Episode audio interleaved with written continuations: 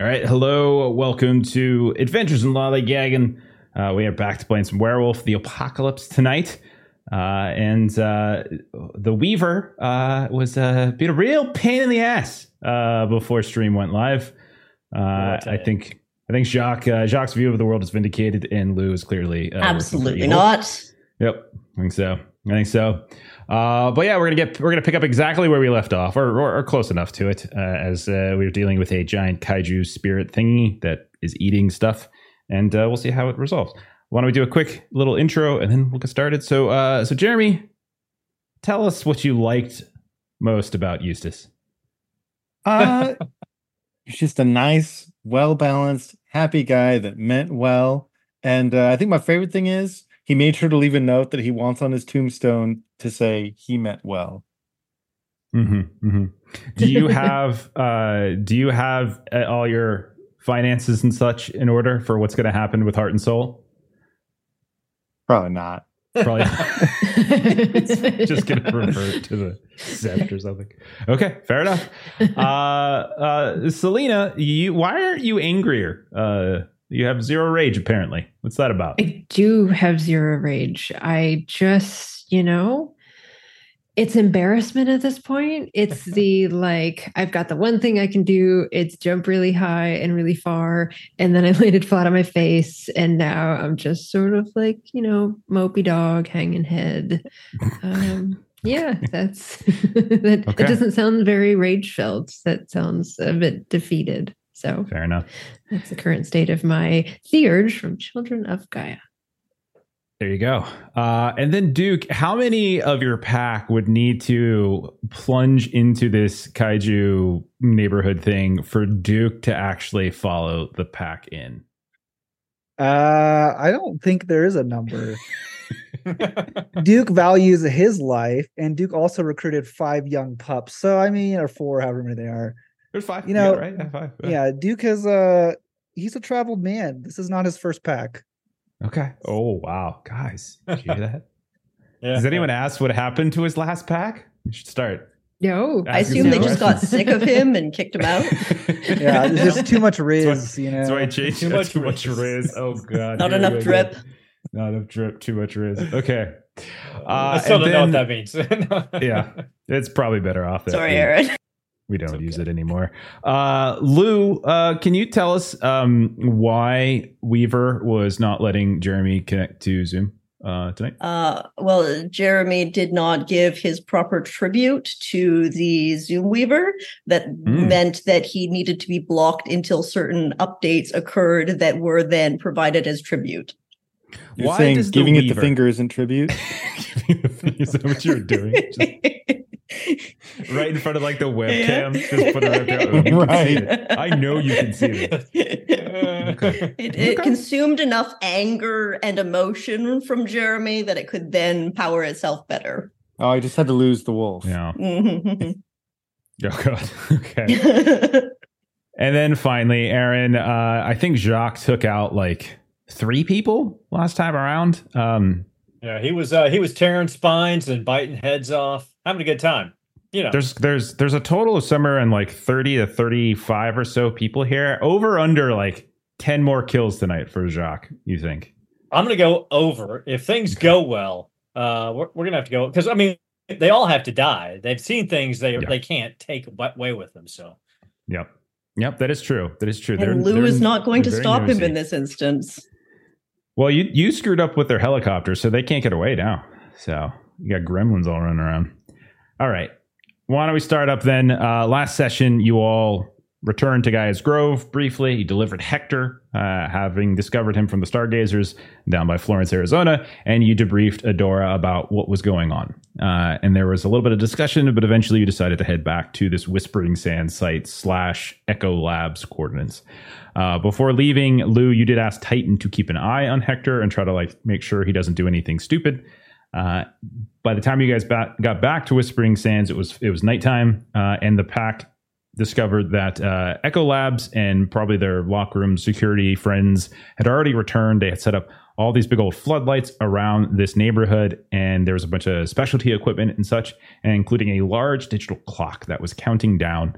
Um, when you were doing some recon, you noticed there were these physical tethers that were being run from some kind of device into the actual neighborhood itself, uh, and there was a very some very clear signs that someone had gone inside and was tethered uh, to the uh, to those cables, and they were tracking uh, that using the clock. Uh, Jacques, Lou, Duke, you ran into a little bit of trouble. Uh, you found a few mercs. Uh, they were not prepared for werewolves, uh, as they didn't really have any silver weapons uh, or ammunition, and so you dispatched them fairly easily. Uh, Lou, you also, like we just said, you sabotaged the helicopters. You use your gremlins to kind of screw that up a little bit. Uh, and uh, then you snuck over to like the staging ground area for the Echo Lab study. Uh, and Duke, you kind of sort of yelled for aid from the Stargazers, uh, but we haven't uh, followed up on that yet. Uh, let's see other things. Hoping to find missing sept members. Eustace um, bravely sped inside that neighborhood, no tether, and while inside, heard some Annie Lennox, which drew him to a cul-de-sac where he saw a very large dining table surrounded by about a dozen or more people, all who were like dressed sort of anachronistically. They weren't dressed for modern times. Uh, and at the center of this table was a platter that held the skin body of a werewolf. And also from the dark sky above, a, uh, a bloody pelt fell before you, and you were able to recognize the pelt as being that of Rosie from your sept based upon the color scheme and pattern. Later, as you were carrying that body and that pelt around, uh, you uh, you heard a tinking sound and you saw a, a carport, which was different from all the other homes which had garages. And you went inside this dark, dark, dark carport. And then when you turned around, you saw there was a TV screen that suddenly appeared in the driveway behind you with a documentary narrated by David Attenborough about like blacksmithing in the Old West or something like that. Uh, and that's where we ended uh, on that. So we're going to pick up. Um, we're gonna pick up outside. Let's let's figure out what's going outside before we uh, push further into the weirdness. So I believe Lou, Salina, and Duke are all in the staging, sort of that staging ground area, or or hidden and near it. I think all of you are have communicated at this point. Uh, Jacques might not be immediately with you. He might be separated because I think you might still be in Crinos. Uh, Yeah. So let's start with the three then that are together. So Salina, Lou, Duke, you see this digital clock counting down, handful of Echo Labs technicians around, all sorts of strange, you know, monitors and devices and equipment, et cetera, et cetera. Um, what do the three of you do in this situation? We'll assume you're in a position where you can communicate, you know, quietly without giving it away. Uh, so what do you want to do? I'm currently robbing their tent still. And I will take that telescope at some point in time. Mm, okay. Okay. Other So ideas? Salina will go over to Duke, um, and she'll kind of find him, and she'll kind of be like, um, "So you can you can you can do do the thing, right? Oh, you want me to do the thing? Yeah, yeah. I, I could use the Sure, because can uh, because Eustace went in, and um, I feel like that wasn't the plan. uh, well, I felt like we had a discussion on like what to do, and like we would all go in together if we needed to. And I don't know what are we supposed to do now. well probably try to go in after him but i should not go in in the state that i am currently in because she almost it's almost like she, she tries to howl and it's just sort of this like like noise. It's A just like quack. pathetic Uh, yeah, Duke will do the Song of Rage, and maybe the Song of Rage is in earshot. Maybe Eustace can hear it and it can help guide him in some way, but I don't know. Okay, so if you're doing the song, the one thing I will say is that since the song is literally a song and it is going to hopefully possibly reach Eustace, it does mean that the people around are going to probably hear it too. So Eh, it's okay. She wants to go Crinos and eat people. or so- you could or you could just do the other way that you can get rage and just like Oh. you Oh, you wanna do the thing that we did that one time. yeah, like, and it's just kind of going to be like, oh, oh yeah, you probably shouldn't. That that might carry. And see uh, to Duke's give away our head cock and then like without hesitation, like right in the face. I just had so much pent up anger recently. You know, I just I don't really fight, so like this is the best I get sometimes. why does no one listen to me? Uh. Why did he go inside on his own? Why did we had a even okay. Uh, sure. Take, I now take a point. I have a rage. Okay. Um, all right, Lou. While that was going on, what do you want to do? Like, what were you doing? Because you're you're currently in your special stealthy thing. Uh, like Mhm. you have your your new ability that's kind of essentially making you next to invisible. Yes. uh, as you're sifting around, and you can tell that all these technicians, there's a couple here, they're looking at these monitors. Some of them are, you know, are kind of staring down that kind of strange, almost steampunkian telescope that's like shifting and looking down that dark uh, entryway into the neighborhood. Um, they haven't noticed you yet. They've haven't responded to any of the craziness happening elsewhere. It's not their job. I mean, their job is, is to deal with this. So they don't. They're Mhm. not carrying weapons that you can see. You don't see any of them have, have weapons or anything like that. So what do you want to do, Lou? Well, twofold. You mentioned last week that there was an image up on the wall of the what appeared to be the creature or something with like a core in it. Yeah, so it sort of looks like to you like you kind of have a cross section, uh, like they have on, on one of the Yes. like, like it's almost like imaging software. Um, Mhm. So like they're they're almost almost like they're doing some kind of cross section of the creature itself, and so you can kind of see that vaguely familiar uh, like bulbous shape that you saw when you were inside the Umbra. Uh, except theirs is like almost active. Like you can see like the the different layers are, are, are various colors and they're shifting here and there. I want that. I'm taking Mhm. that first. Um, essentially, the way that Lou views this is this is a map. Is it maybe we can use? I do. I know that Eustace has gone inside yet because I haven't talked to Salina I directly. don't know. I know Salina and Duke have interacted directly. Salina, did you tell Lou?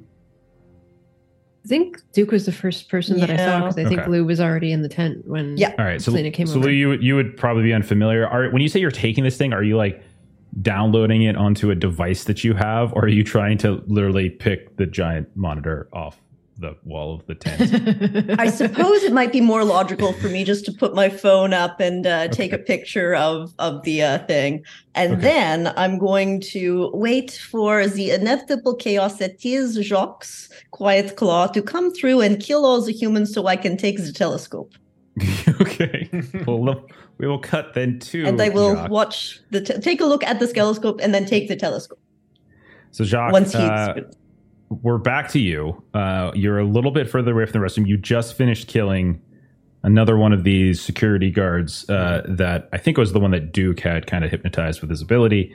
Uh, last we saw, I think you were in Crinos. Uh, What does Jacques do?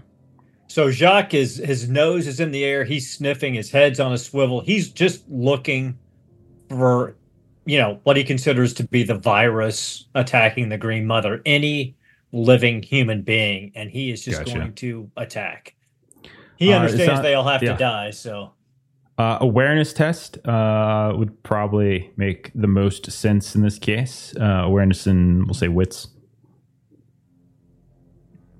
to sort of track down um, the nearest or perhaps the most um, sort of threatening, something like that. Yeah. three successes.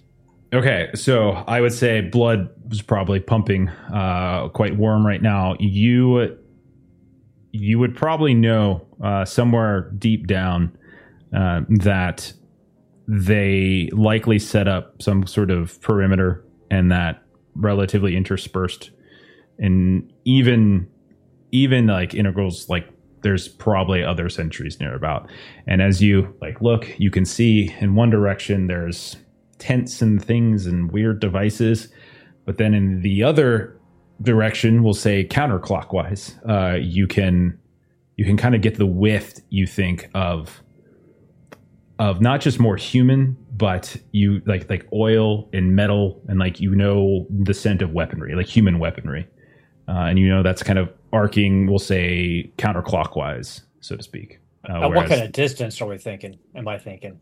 nowhere that would take you too long to get there. Probably you'll you'd, you'd probably end up having to, to to sort of do a uh, burn a willpower for the the will uh, for staying in Crinos. Like I don't think you're going to be able to get there in turn.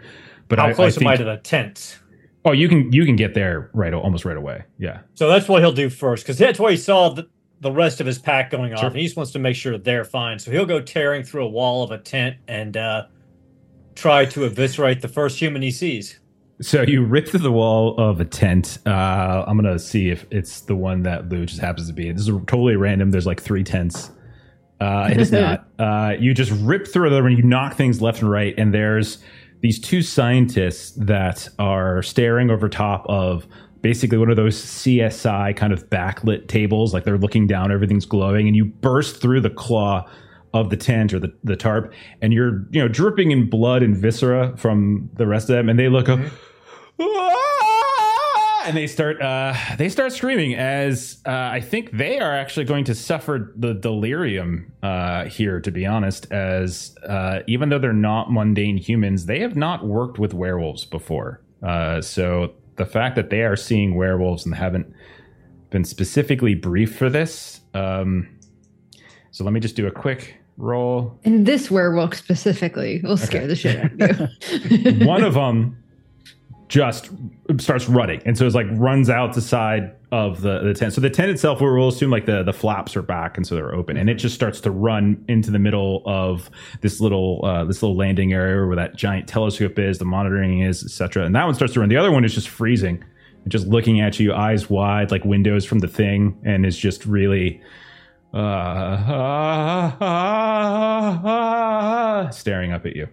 So Jacques' goal is to tear the head off of the one that's staring up at him and then throw the head at the back of the head of the one running away.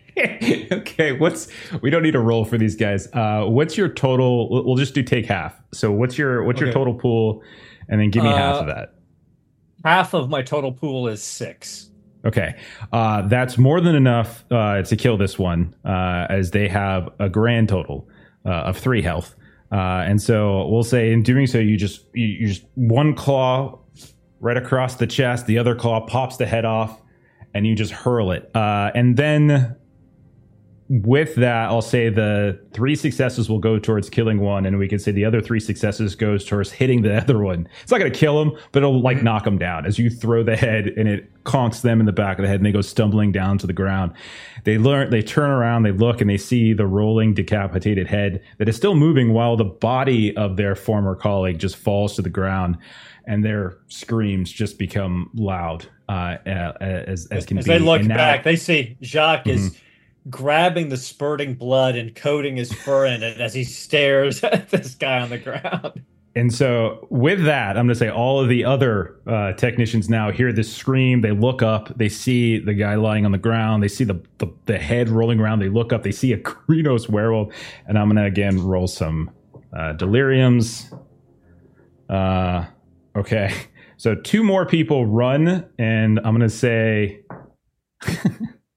Okay. One of them runs northward towards like the the mountains to the north where the stargazers were and one of them runs into the neighborhood uh the other two literally fall and like they're kind of you know like doing the covering their head and they're they're whimpering on the ground uh so you've got one on the ground with a with a decapitated head next to it two that are that are kind of doing a you know putting putting like kind of protective uh arms over their heads and one running off to the north into the darkness and one running into the neighborhood okay uh, so the rest of you in that area now see things have changed. Uh, so Salina and Lou and Duke, you see Carnage has come as there is Jacques. What did the three you do in response to all this? Oh, the scientists are moving. Let this is my opportunity. Let's look through the telescope. and then I'm stealing it. this is I don't know why you expect goal. anything different from Yeah. me. Eustace Lou- can Eight foot telescope just in her backpack. You know, I don't know about Eustace. Eustace is like no information on that hasn't read me. Uh, Lou, when you look in the telescope uh, here, this this I see Eustace device, and the creature getting dicey. you see, uh, okay, so what you basically see is not unlike what you sometimes see in the Umbra, uh, which is how things don't appear in their sort of physical world shape. Uh, but you see this kind of like superimposed image of what appears to be the spirit and its various tendrils and membranes and, and organs and other things like that. But then you also see the physical, um, the, the physical buildings themselves, the neighborhood. So this telescope seems to somehow reveal part of the spirit which is in and of itself um, fairly alarming that humans have uh, have it. But it is not also that far removed from your spectral goggles. It just seems to be a little bit different. I'm also taking this now and leaving the tent. Okay, it's quite big. so, I figured, yes. Okay. Okay. Uh, and then Duke uh, and Salina, what are you doing in reaction to Jacques, the most violent Kool Aid Man a- appearance ever? And Salina will just sort of look at Duke and just kind of be like, just can't. "Are we just killing everybody?" Uh, Duke will look at the bloodthirsty Jacques and say, "Jacques, God damn it, just kill the ones with guns. These guys don't even do anything." And he, he growls back. I mean, you understand it. Uh, obviously, nobody else would. They're enemies of the mother. They know too much. They cannot be allowed to take what they know with them. Eustace is inside. He might. They might know how to get in or something. Don't kill them all. We'll leave one alive to to interrogate. That's gonna like pass out from.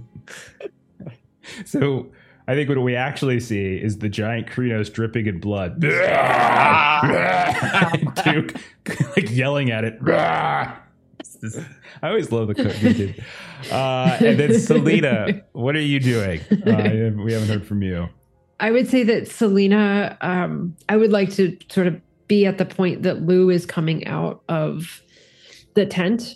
And so Okay. then she'll go over to Lou, um, Oh, give look her what a I hand. got.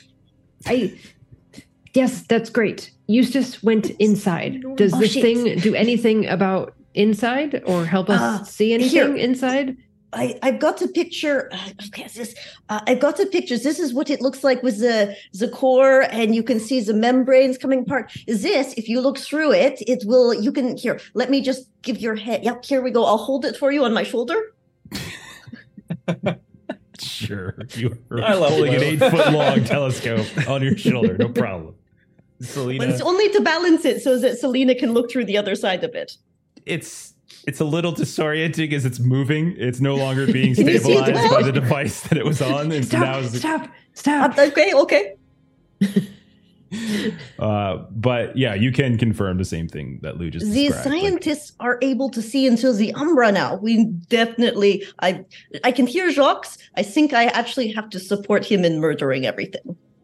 Oh, we have and to so- protect the spirits. So Salina wants. So what Salina is hoping is that she'll she'll like try to like move this in the direction of where she used Eustace went in, just like hoping Okay, against okay. hope that there might be a way to like Hmm. see him in there through this thing Okay. because it's like Um, an umbral X-ray or something, like radar or something. There's a core in the Uh, middle of this thing. If you look at the picture on that, and she'll like move with it. Salina, go ahead and roll. Uh, let's do technology paired with wisdom. What? That's Can I support this? Yeah, you can take an extra. You can take an extra die from. These are I have the zero things that I'm good dice. at. zero for technology Zero. and two for wisdom. So this is not. Uh, So there you do, you want me to do the rule? You get, a, you get a bonus from Lou. You get a Oh bonus no, from Lou. this is Yeah, what okay. you guys are doing. A whole one dice. So I'm rolling three dice for this. You going three? That's fine. If you tell me what you're doing, maybe I can like do The the, pack same is action. dying, but let's go look through the telescope. You have We're a trying to die find too. Eustace. Don't forget. So you're rolling four dice. Don't forget. How am I rolling four? But doesn't no? you doesn't a the rage? rage replace the one of her skill? oh yeah, it replaces. Yeah. You're right. My bad. Yeah. Yeah, it replaces. Son of a bitch. I rolled a one, a two, and a three. Not on the rage dice. So that gets me nowhere. Okay, so, I mean, Salina, Salina, tell And me. willpower. willpower. willpower? Send willpower to Do it. her. Come on. I gotta do better. Okay, that. good luck. I Oh, believe in you. Well, let's find Eustace. Mhm, mhm, mhm. Damn it. Oh no! well, tell okay. Which, if you switch with me and hold this and point me in the direction that Eustace Well, went, well, I can. how much did you roll? How much did you roll? First of all, okay. I got one. I got a three, a four, and a six. As you're moving the telescope around, you do see what looks like the sort of contours of a um, of a large man. Um, you can tell that they have kind of pointed ears in some way, so you'd imagine maybe a glabro type form or something. You do see that. Um, you can't, I would say, get enough clarity to convince yourself it's Eustace, but you definitely see that there is a a figure that you would imagine is kind of glabro form Garou inside with one success. So Salina will tell and Du- Duke. There's there's at least one of us alive and moving around in there. Okay. Hopefully if it's is Eustace, but it could be somebody else from our sept. The the leader of the star stargazers. Well, that's not necessarily a bad thing. We want to get the the Luke Guru out of there at some point, anyway. No. I, what do you suggest? We're just gonna go in there after we've seen four people dis five people disappear. Well, they they have a way of getting in here. This timer is probably how long someone can survive in there. When we got here, it was like forty five minutes, so we know an It's like average 30 minutes and now. 30 minutes and and they've got what appears to be maybe ropes or lines going in there right so uh, there must be a method Follow one of those in.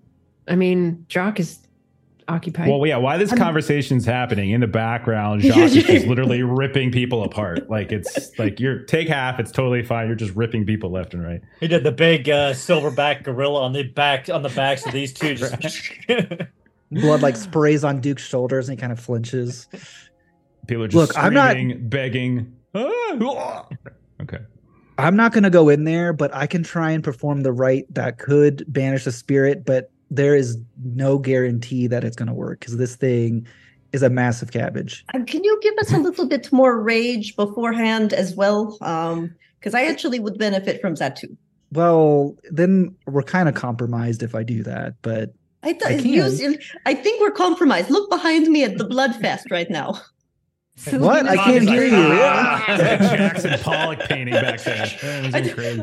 I look. I have this song of Forgotten Records up right now, which means none of the cameras are working. They might come and see the aftermath, but they're not getting any of this. And then I'll, Salina's gonna turn around to Lou and just like rake her across the arm while she's Why talking. did you do something? okay, I get a rage for that. Thank you. Okay. Um.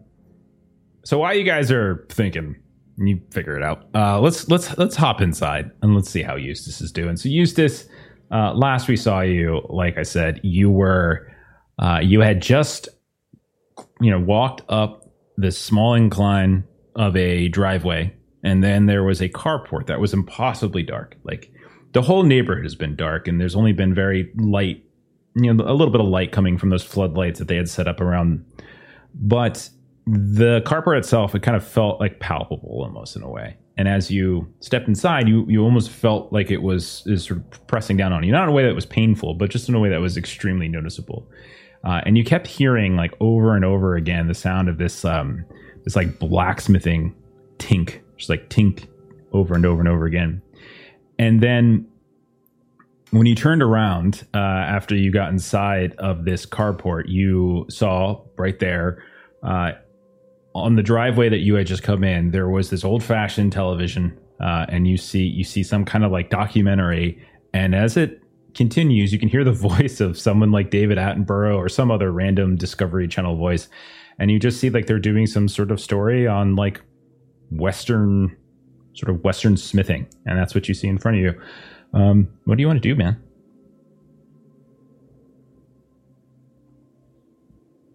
Ooh.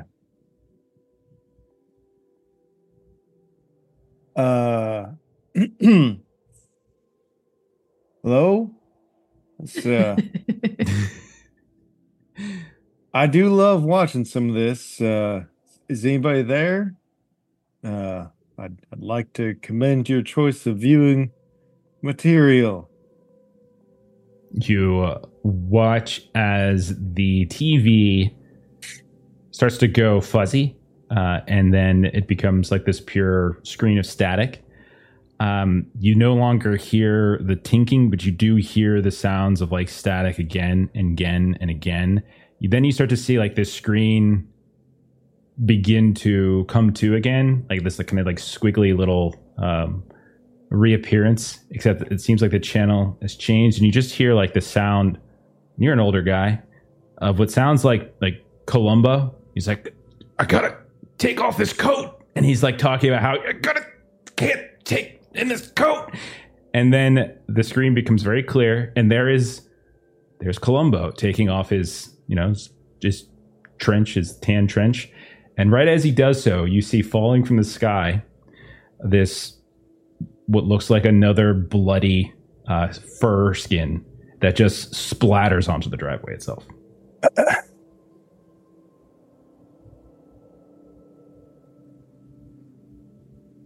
Hey, um, well, I guess I'm gonna pick up that coat too. Okay. When you Uh. take a step out towards the driveway, you feel your head smash, not painfully, uh, against what feels like glass, like you just walked into like a sliding glass window. You just go, dink. You bang your head against it.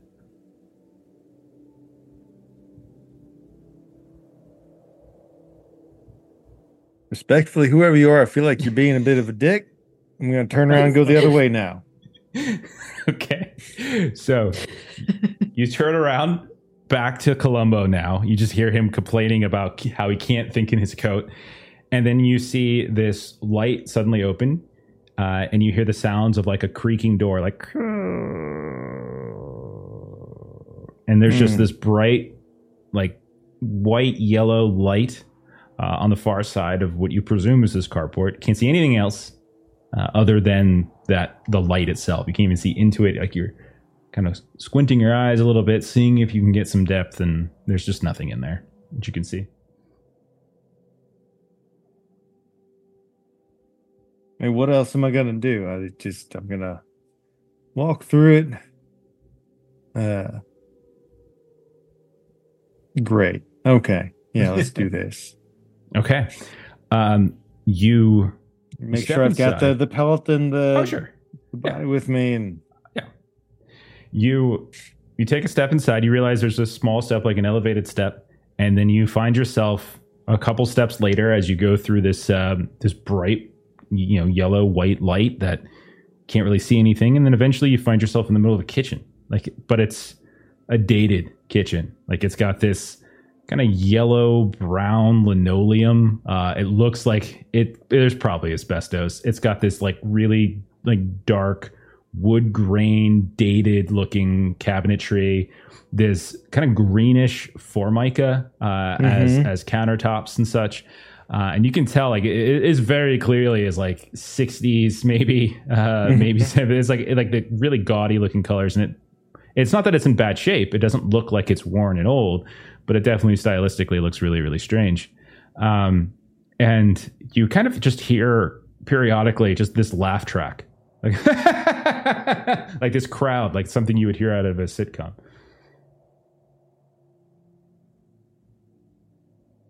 What would you like to do uh, all right. Okay.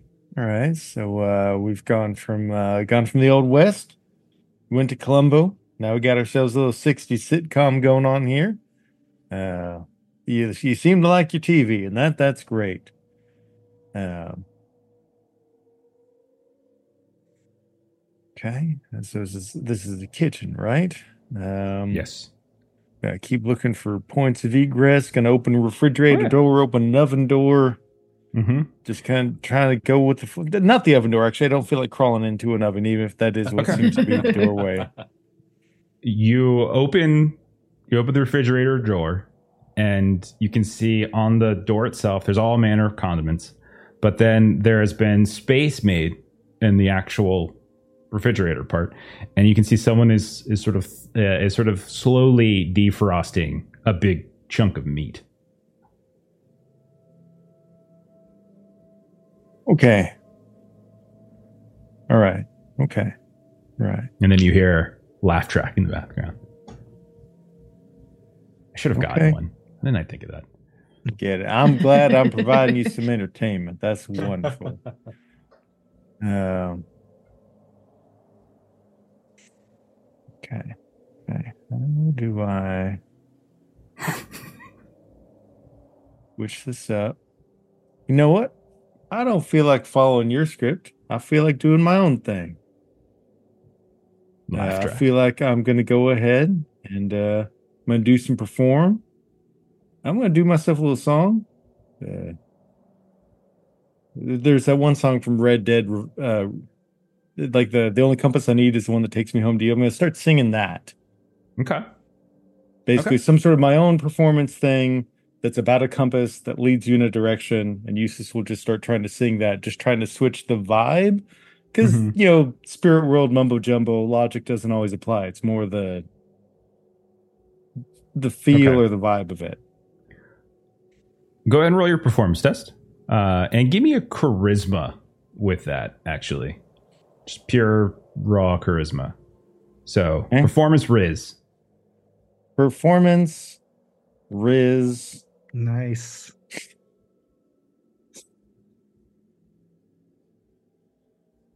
And let me know how you do. I don't have it. I don't have the tab up. I got two. Okay. Um, you see the ground, the tile, that linoleum tile floor begin to rupture.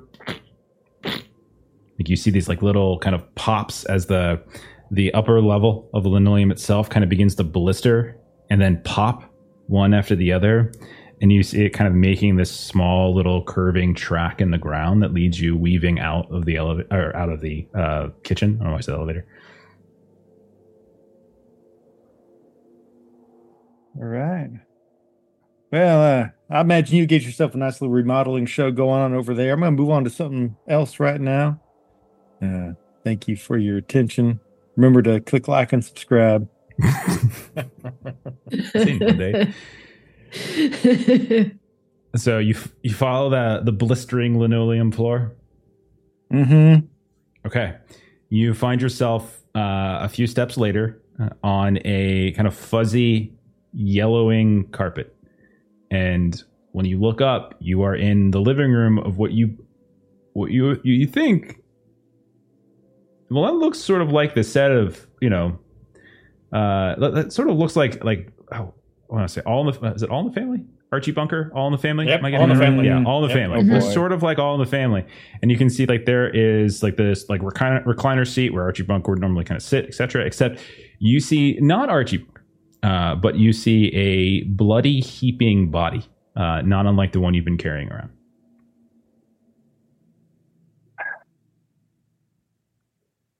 Does it got kind of that Garou scent to it? Uh, you would think so. I mean, they don't. You don't see any fur on it. You don't really see anything uh, from a you know that that suggests immediate recognition.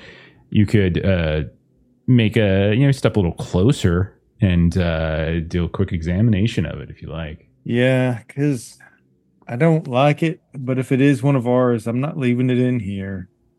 Mm-hmm. So yeah. Okay. Um, as you get closer, um, you one thing you do notice is, despite the fact that it is kind of this skinned body, you can still see like there's these what looks like loose uh, or no, like the under underbelly of like a tattoo, like the the remnants of one, like as the skin kind of got peeled away, and you see what looks like a, a series of, of sort of shark fins. Uh, right underneath like the neck going from collar like kind of the collarbone to collarbone which you Oh, know no. is is bodhi darkpaw Okay. Okay. Um Well, I don't know exactly how much sense it makes, but I'm going to take that shark tooth necklace. no, it's not a necklace it it's like a tattoo it's a oh yeah oh yeah you have the shark tooth necklace Yeah, Okay. I have his thing. So Okay. Again, it's one of those things where I don't always know exactly like logically how much it makes sense, but like we're in the spirit world, so sure you know, I'm gonna take his shark tooth necklace, put it on him, give him some essence of himself to kind of bring that reconnection of his real world self versus Mhm. whatever the hell this place is doing to him, and just As try and get maybe a little bit of reconnect. lean down and gently as best you can over this this skinless sort of furless body and gently put the shark tooth necklace on you see his eyes suddenly pop open. Uh, and we'll cut from there. Uh, as you're gonna need to roll a composure plus resolve for that but we'll we'll resolve that when we get back. The rest of Okay. you uh, we'll go back outside for a little bit. So what are we doing outside? Uh, outside of this uh, this this hell neighborhood basically we So doing Lou, we take we take this we take the uh I almost said thermometer. We take the It's my telescope. and we go in and we keep following where it tells us and we go in, right? Uh, do we do we not want to wait? Jacques, are you done with all the bodies? You see Jacques Jacques is throwing computers through walls, tearing not the computers. pieces, You can't tell the down. difference between technology and the humans. No. He's just The Weaver, uh, the Weaver, and the Worm have to be taken No, into account. They So are different. He's destroying everything. He can get his, hand, his claws on. oh, He's covered in you- crushed circuit boards, bloods, and tears. Are you done though? I don't know. Am I done? Is there anybody left? Uh, not in the immediate area. You would know that Yeah. there's probably people elsewhere that may be responding, but Mhm. in this, like you've killed everybody in sight for sure. so So Jacques is just standing over a pile of, of Ah. bodies and viscera and broken computers. He's like, "Are we going?" yes, okay. So Jacques, you see this telescope. Do not break the telescope. It can We see into the umbra, so maybe it can see out of the umbra once we're in there as well. He We can just, see he just, he just looks at you and cocks his head like a dog. He's and he Promise. just turns and, and runs towards the. uh Okay. Please don't destroy anything. All right, let's go. Uh, Duke, are you coming? Yes, no. uh no. I'm gonna go try and see if Okay, let's go. I can bring you guys out. I'm imagining that like Salina and Lou are like running on the same like we have like the the telescope like under one arm and she's got it under one arm. and It's, it's like, just much easier with two people. little Keystone Cops action. yeah. Okay. Uh, so the rest, so so Salina, Jacques, Lou, you run inside. Like you're, you're okay. Uh, Jacques, are you staying in Crinos or are you downgrading? no, uh, he'll, I'll I'll drop down into. um He hates to do it, but I'm going to drop down into Glabro in case he needs to communicate more effectively in there. All right. Um, okay. So the three of you, you come running in, um, and you're carrying that gigantic, incredibly unwieldy telescope with you. Is that correct? Lou believes that this can help us get in and get out. So This- It- this it is might mine now. We are damaged in the keeping fight, this. But Uh, okay. Uh, so you come come running in. Uh, for a little while, you notice that the ground uh, there is a te- there are tethers on the ground. Uh, you can see the same things that they were connected to various devices that are now in various states of you know being destroyed uh, because uh, of, of Jacques' uh, rampage. Uh, but you can see that there are uh, there are these they're kind of going straight down the middle like this big central boulevard within the neighborhood. They kind of move off in the direction. You do see these sort of satellite avenues going kind of left and right here and there. Um, there are no lights on with any of these these houses. There's no street lights. There's no houses. You know, no, no lights in the houses themselves. All you can kind of vaguely see uh, is whatever kind of light is coming from those floodlights. And the ones that are kind of really far away, like on the opposite side of the neighborhood, those they look strange. It almost looks like you're kind of looking at them through frosted glass, like everything's sort of diffused in some way. Uh, but there there is that kind of vague dullness to it that gives just a, a, a shape to the neighborhood and some of the buildings and, and such. Uh, so this is what you see as you come in. Um, anybody who wants, you can make like either a survival or an awareness. Um, Actually, could. I uh, drop um, the uh, blur of the Milky Eye and pull up a penumbra since I am currently in Glabro form? Okay. Uh, so Penumbra Sense is specifically going to try to sense spirits. Um, so you can. What I'll tell you is that you are literally inside of one. Okay, so Uh, bad idea. No, no, no. I'm just saying it's like you're going to. It's it's going to be not unlike like it's just going to be brightness Yeah. everywhere. Okay. but that yeah, I mean that that's essentially what you're gonna you're gonna see. Mm, Three successes on my awareness wits check. Okay. two successes Uh, for Salina. Three successes for both of you. Okay, I'll give you two different bits of information then. Two. Um, two. Two for Salina. Uh, okay, I can still give you two. Um, Jacques, uh, you notice uh, on the ground, and I'll say Lou, since you're adding to this with the three successes as well. The two of you notice on the ground. Eustace, you had made like little markings on the ground, right? Do you remember what those were, Eustace? Yeah, basically, the one of the character, one of the people who were coming to try and rescue had the knife. He was Mhm. like an ex-soldier or something, and I had Mhm. been doing cuts with the knife to try and create similar to like you know the chalk in the Yeah. labyrinth sort of thing.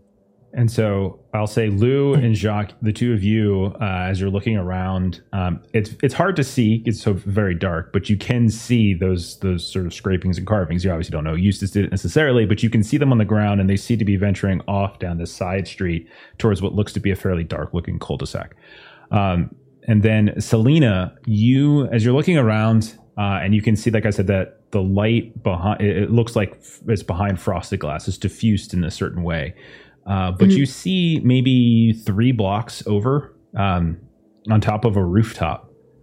Y- you can see what looks like the silhouette of a wolf on top of a roof. Um, and Salina's just gonna um, just point and just make sure that Lou and Jacques have both seen and start moving in the direction of that roof. What is, uh, but uh, okay, these uh, these lines on the ground. If we pull them up, can we use them uh, as rope that can pull them back and and keep them with us a little bit, or um, the the cabling, y- or is there too you far would down? know. So you would know that they are supposed. They seem to be connecting the machinery to the broken machinery? they sent inside. Uh, Mhm. Now, obviously, you guys are werewolves. You can rip these apart without issue. So, if you want to like tear them up and use them for something, you absolutely can. Um, severing the connection of whoever is That's deep okay. inside this neighborhood. I Yeah, I just want them for care. us. Yeah, I think that's I would like them to be exactly what follow Jacques us would do anyway. Just rip things apart. Are you sure? he doesn't want them coming back. Sure. Yeah, if you want to tear some apart, Jacques, I'm happy for for that. Okay. Uh, so yeah, if you want to to tear up a couple strands of it, that's fine. Or if you want to kind of rip them apart and redirect, kind of which way that you- you're welcome to do that. I would like the breadcrumbs for us, not for them. Okay. Uh, all right. So with all that, where do you all? Where do the three of you head? Salina's moving toward the house that has the Garou werewolf on the roof, and she's just waiting for them to finish whatever the hell they're doing, and I think that's where go off- she's going. Do you wait for them, or do you actually just go on your own? I am impatiently like Okay. moving and then looking back, and then taking a step and like Okay. waiting. Are you freaking done yet? We're here Okay, to get okay. used to We, just it's it's good to have backup plans. We're going. We're going. Uh, I will say, um, hang on. Okay, so when you you're moving, you're looking back, you're moving, you're looking back, and on the third time you do it, you move, you look back, and you no longer see Jacques and Lou. Uh, Damn it. You instead see just what looks like a row of houses, uh, like that is actually perpendicular to the road that you were just on. So I asked. Son of a bitch. I appreciate that you described it the way you did because that let me. think of it. sure. Uh, Sure, and I'll sure, say sure. Lou and Jacques, once you two are done sort of separating the cables and getting them ready and looking down at the, the scrapings in the ground, you look up and you realize Salina is no longer in sight. Oh, where did she? She went. Is that way? She's You- a soldier of the Green Mother. She'll be fine. Uh, okay. Well, look, I don't think I would ever say this ever in my lifetime, but we might need to stick together closely. Oh, You're right. This place is fucked up, um, so we have different, and it's it's not it's not going to benefit us to split apart, even if we are warriors of Gaia. Can your telescope find either Eustace or Salina? Yes. Um, if you can hold this for a second, I will look through it and see if we can see either of them. Thank you so much. Lou, as you look through the telescope, you see light, uh, something very bright, and as you kind of shift, Oh, it move, works like Jacques holding onto sense. it, and as you as you focus it, you realize you were looking at what looks like a television just sitting right there in the middle of the street.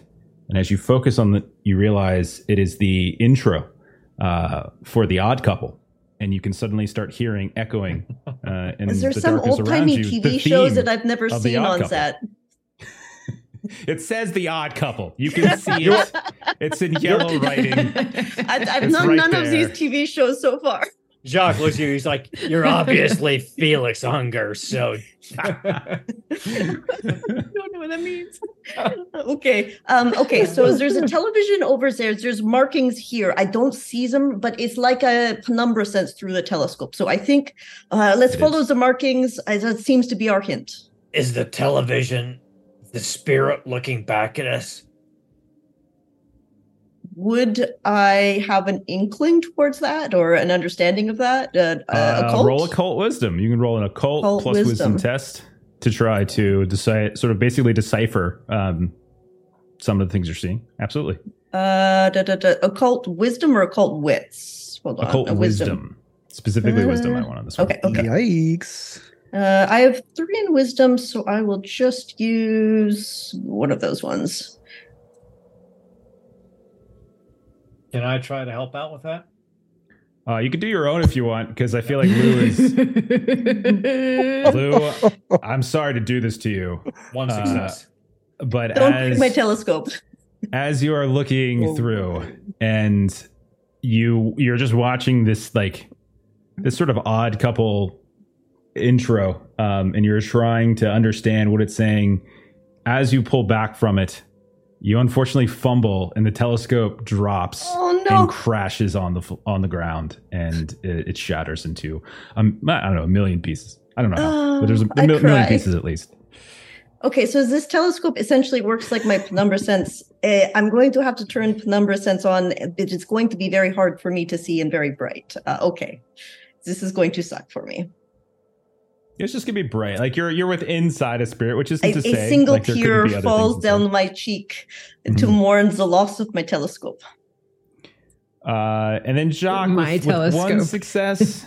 um, it yeah, I would say one success probably doesn't know anything for certain, but there's i- you you would say it's probably not random. Like eh, what you're seeing, anything that's happening, it's probably not random. Like spirits are are difficult to understand their motivations and how they're communicating, especially ones of like this size and age and complexity.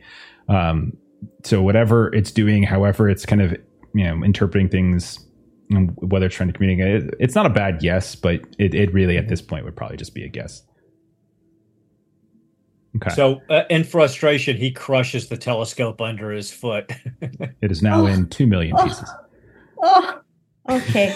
well, let's follow the markings. The TV, yes. Uh, Okay. We go this way.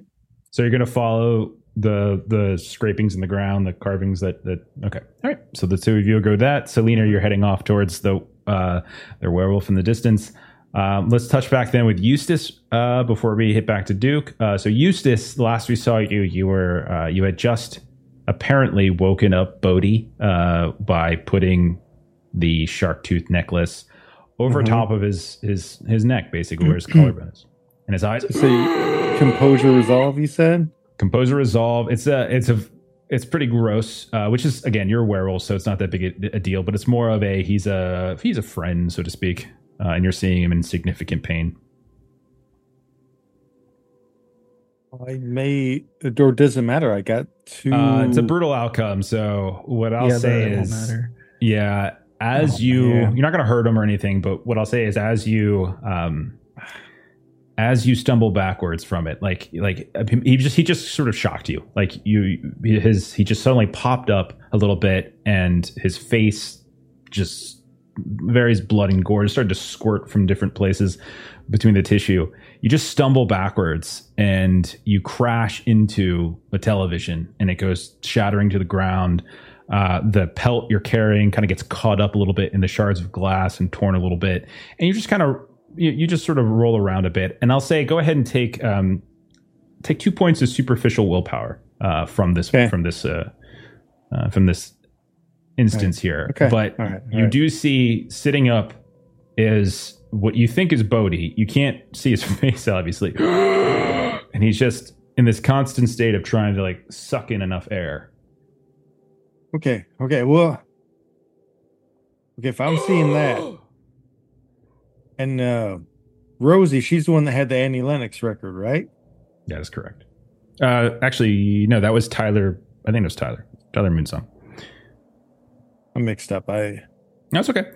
Uh, I think it was Tyler Tyler Moonsong uh, had the Annie Lennox. Uh, she was the one that was the Annie Lennox thing, and um, then I made sure to grab something for each of them. Yeah, you grab you grab something for each of them. I don't have that written. Rosie was the of hunter. I remember that. Yeah, Rosie was a hunter. That's right. Hmm. Thank you. Yeah. Basically, I apologize. I had lots of fun technical difficulties before I could get things loaded, so I don't have the, my little top pad, my notes. I can't get it to launch. Yeah, I think I Uh, but grabbed I- the wrong one. I have my frag notes right here, so that's the wrong game. So, um, basically, whatever her memento was that I made sure to grab before I came in here, Mhm. Just to experiment, I want to put that in her hands. Seeing And- that the the shark tooth Yeah. necklace made him pop up, see if that maybe does the same for her. I think it was like a hunting knife. Uh, Oh, okay. So she's the one that had the knife. Okay. Yeah, so I think if you you kind of put it in her hands and you sort of wrap your wrap her hands about it, and, and she was kind of moving list you know listlessly within the uh, underneath the the, the platter, um, and as you do, you just hear her suddenly begin sort of breathing in this like intense painful moment and her her wrist tightens. I'll say because it just happened no need to roll composure resolve again. I think you knew it was coming and so and so now the two of them are just like in this constant state of trying to breathe like they're almost asthmatic in a way. Uh, but they are conscious. Their eyes are wide open um, and they're near you. Okay. Well, at least that means they can stumble. So I'm going to have one lean on this shoulder and one lean on this shoulder. okay And uh I'm going to look for a doorway. Yeah, it looks like a house. There's a door goes outside right there, window, couple like there's a hallway that goes to I'm sure it's fine. Okay. Yeah, I'm just going to going to walk out of here. And uh you're going to be fine. Okay. Mhm. I'll just keep humming the song from earlier. Okay. Mhm. They- you- are you like the Annie Lennox song? Mhm. Or no, no, no, the the Red Dead uh, Redemption. song. Compass. Okay. Yeah. by- in, yeah. Okay.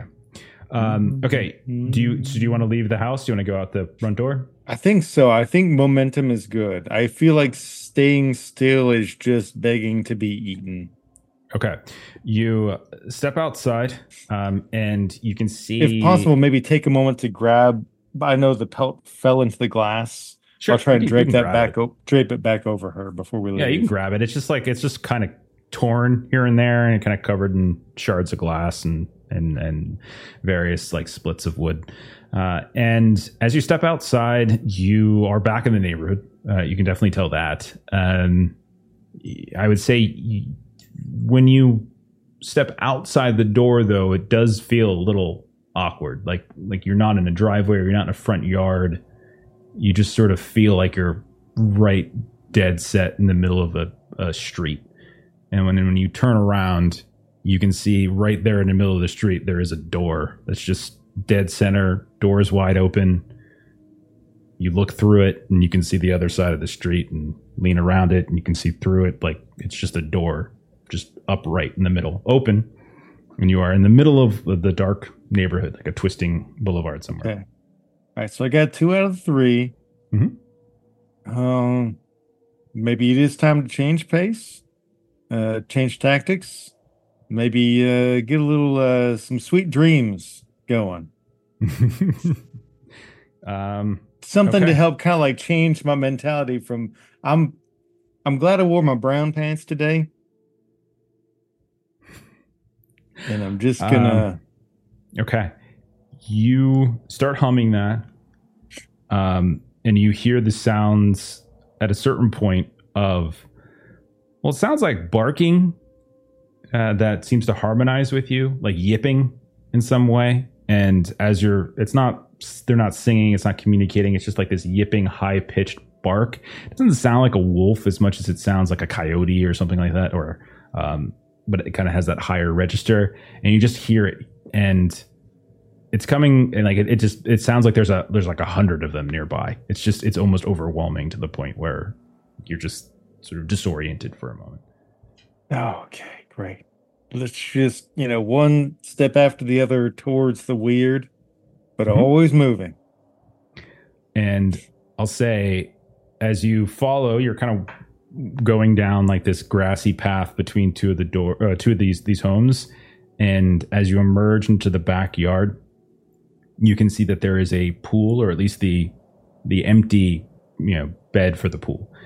And when you look over it, you can see that there are probably about 40 or 50 coyotes that seem to be in the middle of this kind of massive like fleshy redness and they're all kind of yipping and biting and and and, and like tearing away at various uh, various pieces of tissue uh, and we'll come back to you in a second uh, and we're to check in with duke duke you're outside nothing's weird um, Yeah, everything normal. everything everything looks normal but you are now the only one out here there are I know. bodies galore uh, everywhere. Uh, there's been a lot of ruckus. There's been gunshots. There's been um, attempts at communication that were broken down uh, because of loose gremlins. So I I would say Duke is smart enough to realize that there are other dangerous folk around with guns, and although you know they're not silver bullet, they are still potentially Yeah. dangerous to you. So what would you want to do?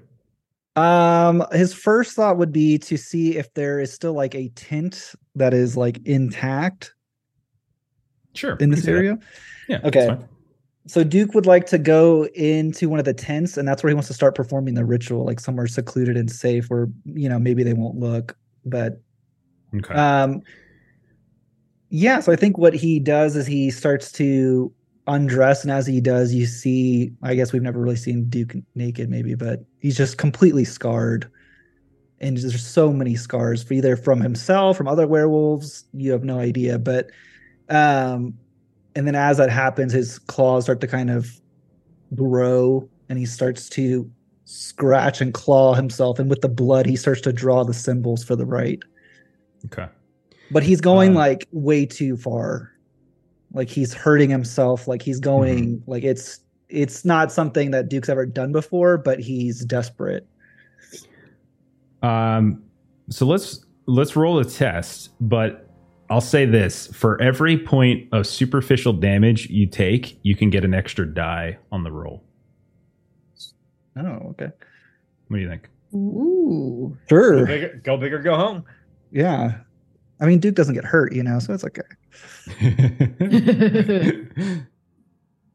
Yeah. Yeah, and I think it's just like he's he's trying to think outside the box of like what he could do to amplify it because he knows what he's against is, you know, way beyond him. And Yeah, he like it's like to the lot of brink too where he's like it's like on the borderline of him sacrificing for the pack. Just drop Like he it down he can't everybody knows. control it eventually, you know, it's like it's like he's just doing it and it's just Mhm. it's hmm becoming like So this is rite of abjuration. So you're trying to Yeah. effectively like expel. So so commonly this is used for like uh, possessions or infestations of some kind, and so you're trying to essentially expel the spirit from this neighborhood in some fashion. Mhm. Okay. Okay, I so like I need a roll plus something that has plus two, and then I get plus five dice.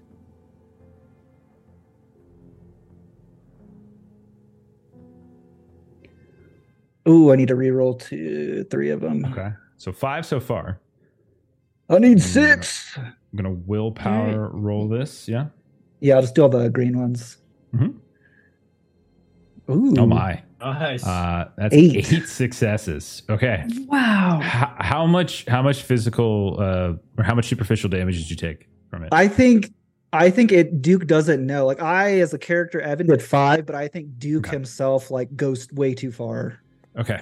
So what we see then is like this, like you're you're drawing these images in the ground, and you're kind of doing it in your own blood. Essentially, you're drawing these runes and these glyphs, and you're you're drawing it around the tent as best you can. You're using, you know, maybe you have bits and pieces of your friends, you know, your pack mates, this thing or that thing, these various objects that might kind of much like Eustace was doing with the missing pack, kind of tether to them as well and and like you're constantly needing more because for some reason the ground just keeps seeping and taking the blood and so over and over and over again to the point where the ground just becomes this soggy mess, not unlike just a few steps away where Jacques just obliterated the technical crew. And all this is going to say this. We're just going to say this takes a while, and like we Yeah, can yeah. see behind you, we had the clock that was been ticking down this whole time, right? And we can see like over and over, like this this clock is ticking down. And this is a good like 25 30 minutes this whole process of you just like ripping and kind of going through. And i'll say eventually um, you do see the ground no longer begin to to take the blood anymore and it's just there. And then as you reach the end of it you watch as like your own blood begins to like like kind of rupture and boil in some ways. You can see it kind of roll around like in these rivulets in the ground uh, and you can see somewhat similar to when you were inside the Umbra when you first appeared, and this this giant like bulbous spirit had those tendrils whipping free here and there. You see them kind of erupting up out of the blood in the ground, like sort of earthworms coming up, and that's when you hear like the sounds of just something moving, and you just hear. like this like slow but extremely loud like moving of earth. And when you peek outside you notice that the tethers have kind of dragged what looks like whatever was connected to. And you can see that the like there's like the two closest homes to where everybody was set up are essentially like bifurcated on like this 30 degree angle and have kind of like slid off in a particular way and as you watch, you're just seeing row after row of these houses just continue to like kind of fracture and slide, fracture and slide. But as they do, electricity pops up here and there. Like you notice like a like a like a half broken street light suddenly kind of flickers back to life and like a house kind of flickers back to life and slowly one after the other you just watch as this as this like neighborhood kind of comes back to life but at the same time is heavily damaged in the process as well. You get the sense like it like the this the spirit is like leaving this place. It is actually detaching or, or, or abandoning it in some way.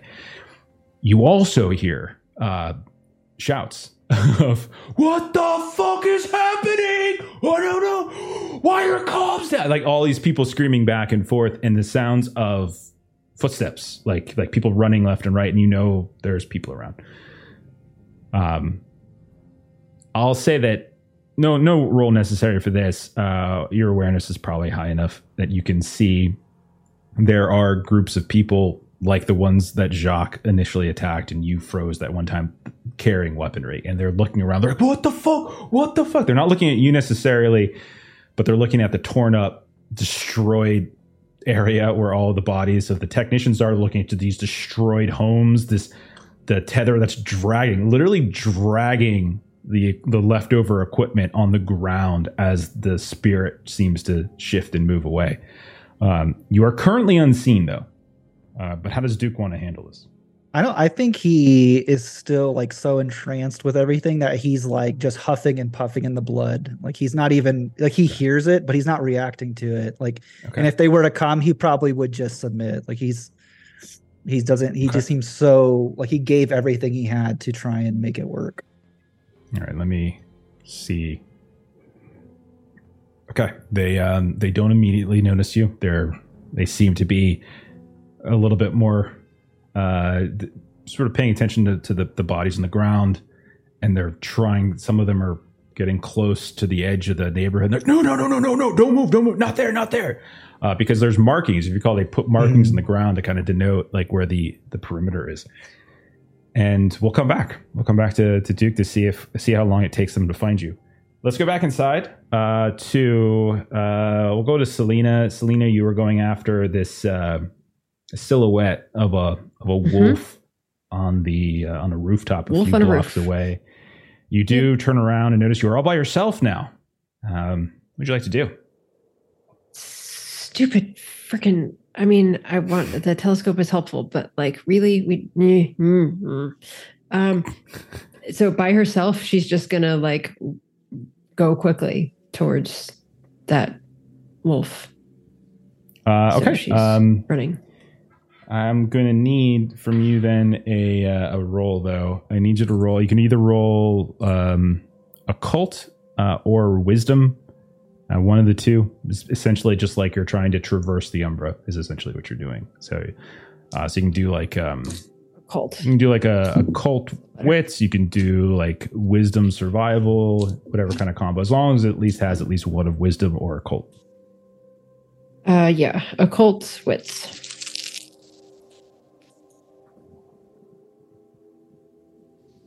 Uh, that is three successes. Okay. Um, it takes a couple. It takes a couple blocks before you you kind of reach, and it, it gets very strange because it's like you you pass one block and you look up, and it still seems to be three blocks away. You pass another block, still seems to be three blocks away. Do it again though. Next time, suddenly you're right at the base of the the house and you're looking up. Like the distances just don't make sense. This looks like you haven't progressed, haven't progressed, haven't progressed, and then immediately you're at the base of the Mm. house and you can see uh, at you know on one of the slopes uh, the gables of the of the house itself you can see there is a very large wolf uh, that's just sitting there and just staring kind of upward at that point All right, I am going to see if I do a better job this time. I'm going to try to hare's leap on the roof. okay give it a roll I'm just curious, how much rage do you have right now? One. Okay. That's all I could get. oh god you, you can still do the thing though like you can still do the thing you just kind of run out of rage and then you drop out of your so but you can still you, like your your action will still will still go through um so make the make the the test for your your hare's leap Okay. Um, so it's strength plus glory. So I'm just gonna pick uh brawl plus strength because it's the same number of dice. when i described the fact that there was a werewolf on a roof did you immediately get the idea to jump on the roof and that's why you were so excited to run off by yourself Uh no, but once I got here, I was like, how am I getting up there? okay Hare's leap. oh god One success. Okay. it is it is not the most um elegant leap. Uh at a certain point like like you you you hop up um and it's one of those kind of like sort of orange tiled roofs and they kind of slide and slide out from under you and it's like almost like this comical disney moment when you start moving uh, just a little too much. And right as it feels like you're it looks like you're about to fall you feel uh kind of a kind of a hand like a clawed like rough hand on your wrist and you look up and you see an older looking man um probably 70s 80s something like that. Um he is in glabro form as you can see the tufts of fur here and there. Uh you can see his ears of uh have the you know resemble some sort of pointed uh pointed canine like ear. And when he pulls you up uh, he kind of relatively friendly looking face, but when you notice and you look at him, you notice that his face is like in this constant state of like disintegration and repair. And so you see the skin just like rip apart and then restitch and like rip apart and and stitch back together. Same with his his hand, his arm, his forehead. Everything's like in this constant state, this like extremely painful disintegration, and then like us like the and you can tell that the regeneration isn't quite as fast, uh, but you would imagine it's extremely painful. But he looks at you and um, he's got this sort of very sympathetic look on his face as he looks down at you, and he's he just says, uh, uh, "I am Warren Moonshadow. You yes. should not I have was- come." Hoping to find you, Hmm. actually. You have found me. And I am. I lament that. Is what is happening to you happening to everyone in here? Eh, some are further along. Some, the impatient, the youth. It will happen faster. Others, we can hold it off longer. Have you seen a, a new uh, arrival? Uh, we just a member of our pack. Just we just followed him in. There were others, but not recent. It has been days. They were. They were reckless, judgmental people. They did not listen. They dragged me inside. They did not listen. Hmm. They called me liar and betrayer and believed I was trying to hurt them. Despite my protests, they were too strong for me. But we are all inside now, and there is no leaving. As Gaia wills it. We we met with Lucretia and we Ah, were did unsure. she not warn you? No, she she to be fair, she did. Good. So you chose not to listen again. We we are stubborn. We believe that all effort must be expended. A mule is stubborn. You are Well, something different.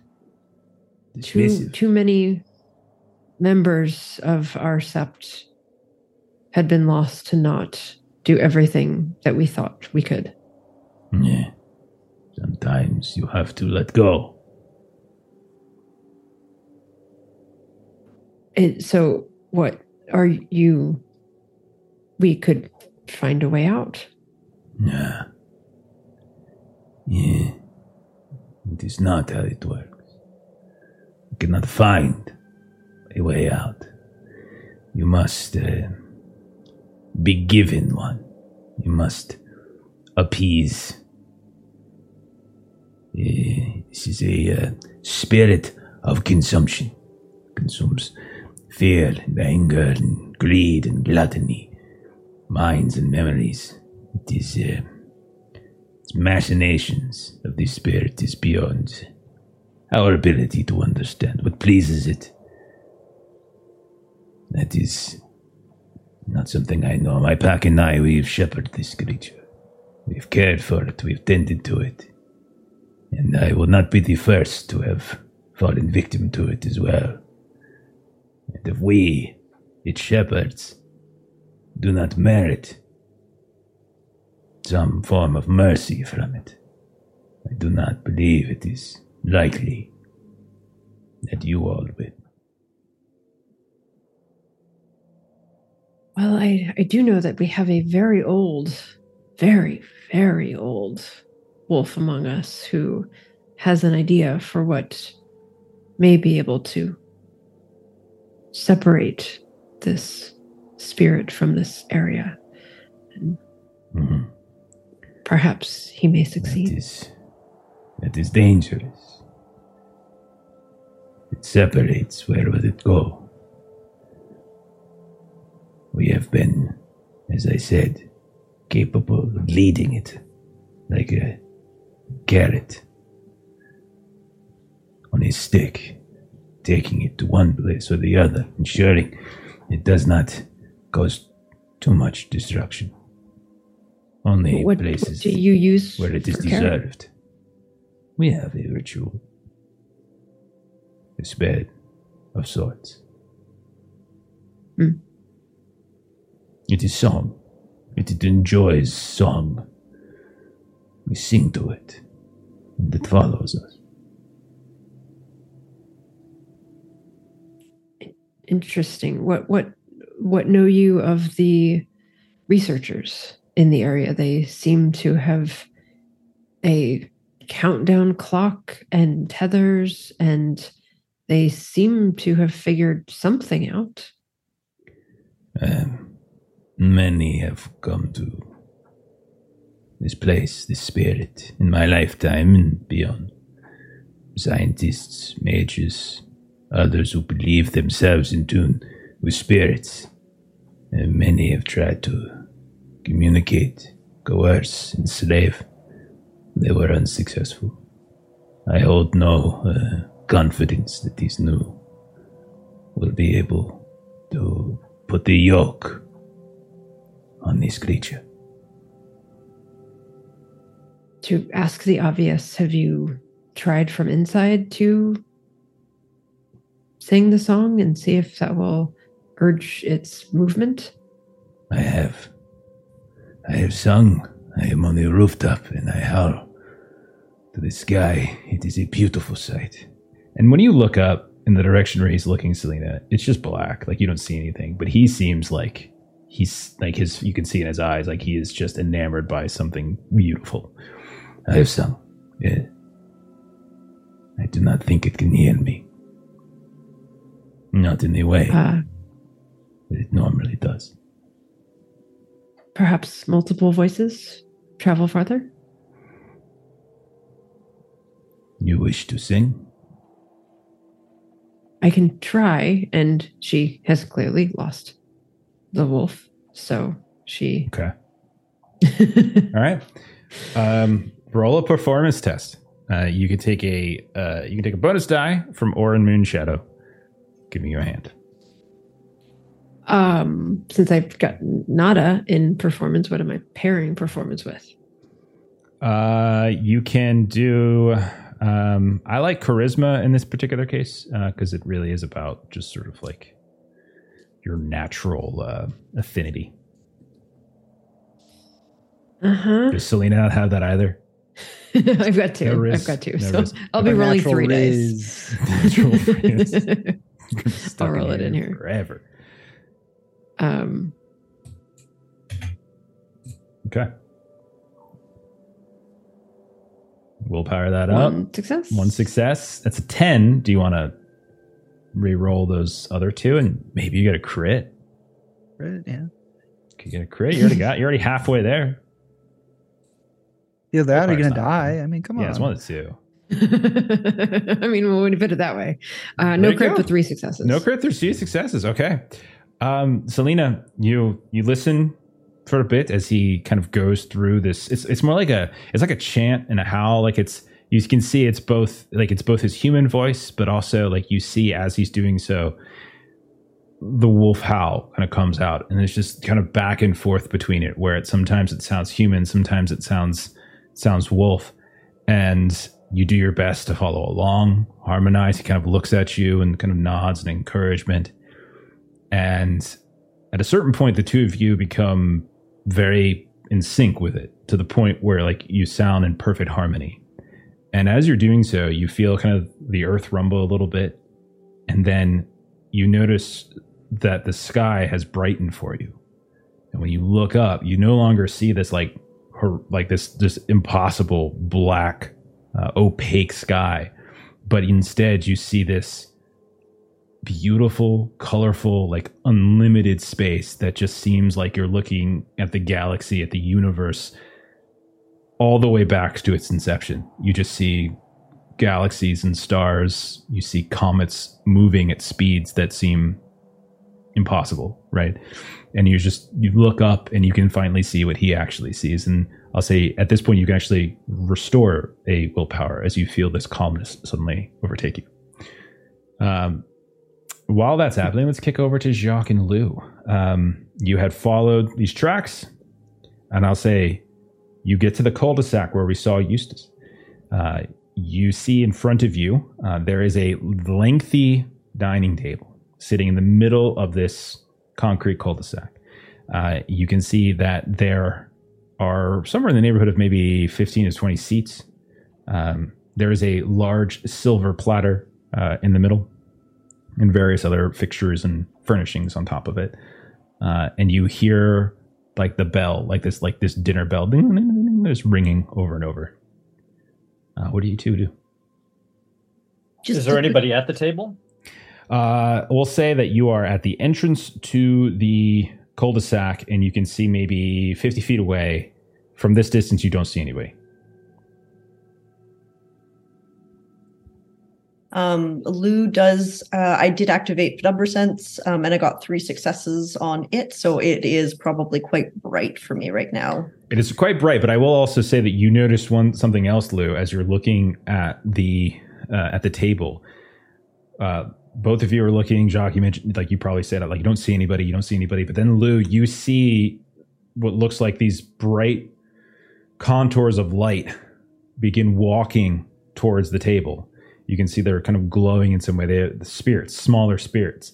And as and like you see them first, and then eventually Jacques, you see them as well. But when you see them, Jacques, they look just like people. And they begin taking seats around this table. Lou, you saw them at a distance coming from the darkness. And as they sit down, you can still see like the physical body of a human, but it's illuminated almost from the inside, like you're looking at like an incandescent light bulb uh, in the shape of a human. And this is what you, the two of you, see as they sort of sit down uh, to this dinner. There's a lot of spirits in here. Hmm.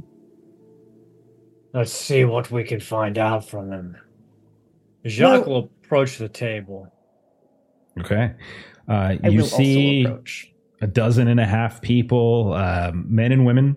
Uh, you can see women are mostly dressed in some kind of like uh, kind of flowery sundress, some something you know, kind of loose, light colored. You see the men tend to be dressed in, and they have like trousers, and they've got long sleeve, and they have a lot of them have suspenders, and they have hats they take off when they sit down. They definitely look like like working folk. I would say both of you can immediately tell they look at a time. Like they might be like a you know like a Mennonite you know group, or or more likely they look to be like something from like a like a frontier town or maybe from a commune or something like that. But they don't. They certainly don't look like normal everyday modern dress. Uh, as, As you Jacques approach. is as Jacques is walking up, he kind of over quietly uh, asks Lou, "Can you tell if they are of the wild, of the Wyrm, or of the weaver?" Uh, they are orange. Let me. Uh, can I investigate the spirits? uh, They're sure. Very orange. Uh, roll an occult test. Uh, give me a cult uh, intelligence or wits, whatever you prefer. Okay, I let me do. So uh, with grabs of wits for this two one. successes is all you probably need for this. Well, uh, it. good. That's good. That's good. uh, they look nothing like any of the spirits that you are most familiar with, the Weaver.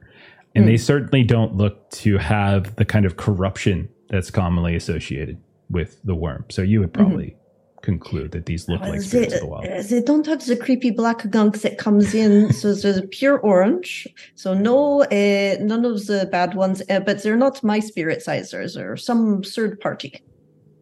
So when Jacques gets close, he'll he'll dip his head in his shoulders and let out a small growl, and he'll say, "Greetings to the children of the Green Mother. I ask your forgiveness for the interruption." Roll an etiquette test. This is going to go well. I'll tell you what. Take a bonus. I mean, take a bonus die because you you you know you role played it in a way that was very respectful. So take a bonus. bonus I didn't imagine Jacques Etiquette. was one for etiquette. Yeah. Etiquette, uh, composure, charisma, manipulation. Composure sounds good, or charisma. I'll take either of those two. Is fine. We'll, we'll we'll go with composure. Okay. Uh, and one bonus die. Hello, no spirit friends. Nice to meet you. Look up. Hey, what's up? That's very good. What, what's so uh, anachronistic. with well, Jacques is like introducing himself. Uh, Wow. Lou's just going to look around a little bit to see if the time period that they're in has changed, like the uh, cul-de-sac. Uh, no, the cul-de-sac. I would say it, it looks very much like a like a modern suburb, like a modern pre-planned kind of same style homes, slight variations, but they all look very similar. Um, and it looks just like what you saw when you looked it up online. Okay. Um, Jacques, when you lean in and you are very respectful, um, you kind of announce yourself. You hear the sounds of uh, something dragging on the ground, and you see that a chair, uh, not occupied, has slid out from the table, just like two seats over towards you. And you can see like a few of them, their heads kind of turn in the direction of the empty, pulled out chair. And so Jacques will sit and nod, thank you. As a warrior of the Green Mother, a protector of the wild, I would beg information from you. What tribute do the spirits here require to free the warriors of Gaia from your embrace so that we may carry out her needs in the world of man against the weaver and the worm? You you actually hear a um you hear a woman uh, a woman's voice at the far end of the table uh, begin to hum and then a second one begin to hum and then a man's voice with a little bit more baritone to it comes in and they all are just kind of just humming like each one of them and it creates this this sort of uh, almost like a almost like a like a religious or like Catholic chant in a way, as you kind of hear all the voices kind of come together in this sort of choral, uh, a kind of conglomeration. It's beautiful. It's it's unsettling uh, at times here and there, as some of the chords seem to sort of fall away, like to infinity at times, but then come back. Uh, but they they just keep going on and on. They're Lou, as you're watching them, they're they're very innards. They're their incandescence grows even brighter, uh, and they and it just begins to glow in the cul-de-sac itself to the whole for, until the whole place just becomes this sort of bright, uh, this sort of bright little bubble um, of light, and that's that's how they respond to you, Jacques. Oh, shucks, it's quite beautiful. There's a, or we're in the bubble of, of light almost now, spiritual energy. Um, Jacques will try to harmonize with them. try. There's Okay. a reason I'm not trying. So Jacques, roll a performance test. Uh, Mhm. Another of his and- strong suits, by the way. I be like that we're seeing we're seeing this other side of Jacques. Uh, okay, he's still coated in blood. Oh, yeah, completely covered. So, they don't seem to care about that at all. Uh, yeah, roll performance. Um, I think charisma is going to make the most sense in this case. Yeah, This is going to be. Well, do we have any audience dice? I'd, I'd, I'd love That's to a have great one point. I don't, I don't know. That's a We like never use any. Yeah. we do. We do. Oh, you we guys do. I think we stopped using. I don't- Yeah. I will, I will use one because my charisma is two and my performance is zero. Mhm. Me Okay. too. Okay. Uh, Two successes. two successes really isn't uh that bad to be honest um it's i would say maybe jacques noticed it lou you definitely notice it it's not perfect like there's there's sort of a slight it's slightly off key but there's enough voices that it definitely blends and so unless you have like perfect pitch you probably don't pick up on it but um, at a certain point the that that big silver platter begins to rattle it's like like no one's lifted it off. It's just it's like you could see this big, almost comically large silver covering for a platter in the middle of this long dining table, and it just starts to rattle. Jacques will look to the woman who is speaking to him. May I lift the platter? And then she, the spirit, the woman will look back to you, and she'll just sort of nod and she'll smile like this bright, bright smile. Lou, when she smiles, like like her, it's almost like a flashlight coming out of her mouth. And he quickly says a prayer to the Green Mother, thanking her uh, for this moment, even with these spirits, even if it leads to his death. Uh, and he will lift the lid to the platter. and what you find inside is a um, a, s- a furless, skinless, bleeding body of a woman. Um, go ahead, Lou and Jacques, make composure resolve tests. Okay. as you see this. Uh, that is uh, not good. Oh dear. A little shocking. A little shocking. All right. How do we do? Oh, you're both okay. Three and four, you're both okay. Um, it's a little startling, but not to the point where like, you know, that that it's gonna sort of bother you too much. Um, and I'll say that with the two of you here, like you see this this body, you see Uh, it's definitely a woman. Um, you you know of the missing people. Um, there is one that is very tall. There's a very tall woman in her sort of like late 30s or so, uh, Tyler Moonsong. And you see a fairly tall woman without fur and skin having been peeled away, slightly writhing here and there, and she is right there on the platter.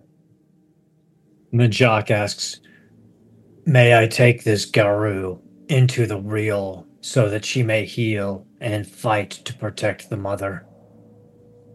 And you just see another like really bright, wide smile and kind of a nod at that point. And Jacques will lean in and, and cradle this this woman in his arms that he has assumes is this missing Mhm. Garou and uh, and bows and and once again says a quick thank you to the Green Mother as he backs away from the table. Absolutely. Um, we will cut at that point over to Eustace, who was standing in the middle of a street with a door. You have two other bodies uh, that you've been carrying around, and one kind of torn glass covered, Mm-hmm. sh- partially shredded uh, werewolf fur. Um, Eustace, uh, give me an awareness test. Okay. Awareness and wits, probably. Wits is fine, I would say. Yeah, wits is good.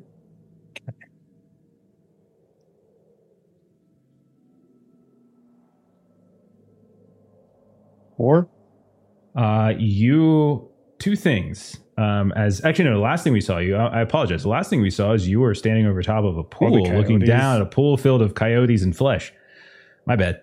Uh, as you're standing there, uh, how uh, it, it is it is like a kind of a horrific looking sight. But you guys are all werewolves, so I often feel like gore, unless it's like sh- like it's like unexpected, is probably or this is with somebody that's that you personally recognize is probably not that big a deal for you all. We Um, travel with Jacques. I was about to say, Yeah, Jacques is exactly. part of the Gore on party. the regular. like as long as it's not like one of your own that is ripped to shreds in front of you, I feel like you guys can probably keep it together. Um, so you, as you're looking down at them, at these coyotes, you notice all of a sudden, for the first time, uh, this almost like explosion of light from the other side of the neighborhood. You just see just this bright, huge light, like the Griswold house just suddenly turned on for the first time. Just there it goes, and it just stays there.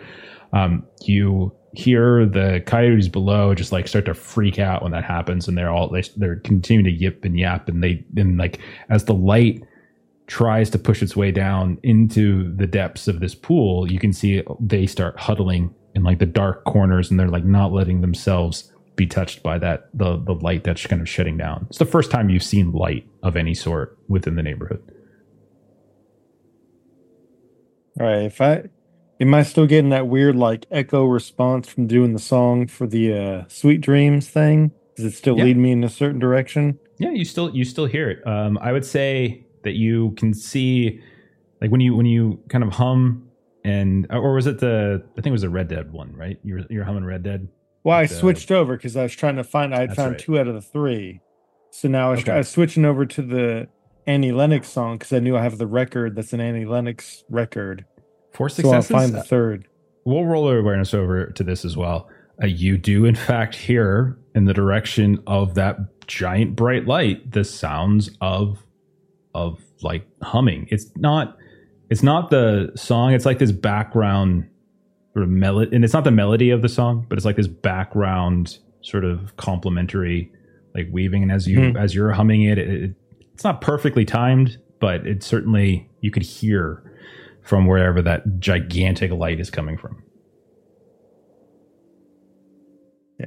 I'm gonna start going that way, but before I do, do I get the feeling like these are legitimately coyote spirits? Does it feel Uh, you can roll an occult test. see if Uh, so? occult, uh, I want to try and encourage them to follow me. Okay. Uh, occult, um, wits or int, whatever you prefer. Was there a body that the coyotes were? No, it's like a pool filled with just like meat. Oh, okay, okay. Yeah, it wasn't like a singular body. one. Um, if that's what you're feeling, if that's what Eustace is feeling, I don't see any reason to, to deter you from that. I mean, this thing's been feeding an area that would have a lot of coyotes. It does. It seems reasonably in line. I'm gonna do my best to kind of. I can see that they're kind of all starting to kind of get a little scared of the light. Mhm. You know, and they're kind of just in a feeding mentality, kind of a panic mentality. And I just want to set myself up composurely, like, right? An example, you might say and then use my animal ken to kind of show them walking away from this darkness towards the light to see if I can pull some of these coyote spirits with me. Because, hey, man, you know, I got to pull the pack, but if you can bring some of these spirits too, why not? It's the right Uh, thing to do. I think you've already defined the role. So animal ken slash. Sweet. And I got a bonus because I'm a Hart Warden. Made that easy. Remind me next time I'm describing something I'm doing to use the skill as the adjective. Oh yeah. should. Oh my goodness. Five. Five successes. Uh, they like they immediately look up at you, and it's like you see them. They just start leaping and climbing over themselves to get out of the pool. Some of them get stuck inside and they kind of run over, and you see them come up the stairs here and there. A few of them just hop up. They do this wonderful hare's leap that just pops up out, no problem. And you see that there's now near you. They all they're all kind of nipping at you here and there, and like sniffing and like kind of biting, but not in like a you know more of like in a playful or curious sense. And you have a swarm of coyotes around you. Okay. That's good. okay. I'm not I'm not enjoying the nipping, but I feel like it was the right thing to do, and I'm gonna go towards the light. Okay. Uh, so you start traveling in the direction of the light. I want to cut back to Duke. Uh, Duke, you have thus far gone gone unobserved, but you can tell that they're starting to panic. And you and I'll say as you're coming back and more and more to sort of awareness of of your state and what's around you, you start to hear a conversation like, "What the fuck happened to these things? Why is it? What the hell? Oh no!" And then and then like there's also a few times that like they call down into like different teams and like respond respond and like no one's responding. Like the gremlins are still kind of kicking in here and there. Um and then they start giving orders like fan out fan out and you hear uh you know boots kind of starting to move around. And then one voice is like clear the tents clear the tents. And so that's probably maybe what kind of gets your your focus. Um so what do you do duke Uh, yeah, Duke in his exhaustion will kind of sigh and then covered in blood, he's just going to play dead. Oh my goodness, that's a wonderful idea. Okay, because you are in human form, right? Yeah, I'm human. I'm naked, covered in blood. Okay. Um nice. I had a long time to think about what I was going to do. yeah. Sorry, you guys are all split up. No, I- I'm, kidding. I I'm just, uh, Um performance maybe or survival because I feel like that might I that might also Try to come work into play in here. the adjectives you want. oh, to use let me into let me adjective. Let me persuade them that I, I want to I want to act. See, dead bodies are like pieces of history. So um, Yeah, I, I think like academics, right? Like I want to. I've really get a study of what it looks like to be. Yeah. yeah, exactly, exactly. I think composure makes the most sense because you're trying to keep yourself still. Uh, so I would say composure. Uh, I I think performance makes sense. I, a stealth is fine. I even take survival in some cases. Uh, so one of those three, whichever skill of those you want, paired with composure, Okay. and it'll be it'll be contested by the. Yeah, I'm probably not going to succeed. That's okay. Do you want a uh, audience? We got There's a lot of donations. We got Uh, some no. I like to to. I'll let it roll. It's okay. Evan takes Evan takes the Longley approach. Yeah. I mean, right. let's see. the game didn't come with audience bits. I'm Yeah, not rolling. Very audience purist. bits. Very purist. Right. Yeah, that's not a part of the mechanics. Composure, survival.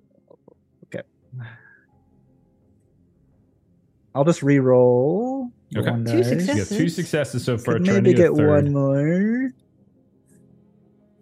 All right, not horrible for three dice. You needed three. You did need three because two was not going to be enough.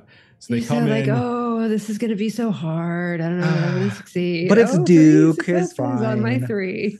blood on the ground and you uh you hear like we got another one and like you just feel a boot as they kind of kick your side yeah this one's dead too blood freaking it what the hell happened here uh and uh, like they look around inside the tent a bit and there's like destroyed tech like lou is probably crying somewhere uh and then they leave leaving you in here dead etc and uh and yeah, you've somehow managed to play dead. Um, what's your next plan? What's your next step? I think Duke is gonna wait a little bit. I mean, he knows it succeeded, Mhm. but I think he's gonna try to just like listen and see what he hears from, like if they're calling for backup. I mean, obviously the comms are messed up, but like what their plan might be that they're trying Okay. to like concoct. Okay, yeah, like I'm rolling over the gremlins, uh, still not working, and so they are con- like they are struggling with comms, etc. Um, if you wait long enough, um, you'll hear someone come back, and the gist of the report, because they basically just tried to do like a physical recon. They didn't. They're not. They're checking the sort of the southern side uh, of the of the neighborhood, and they come back and they're like they're they're gone.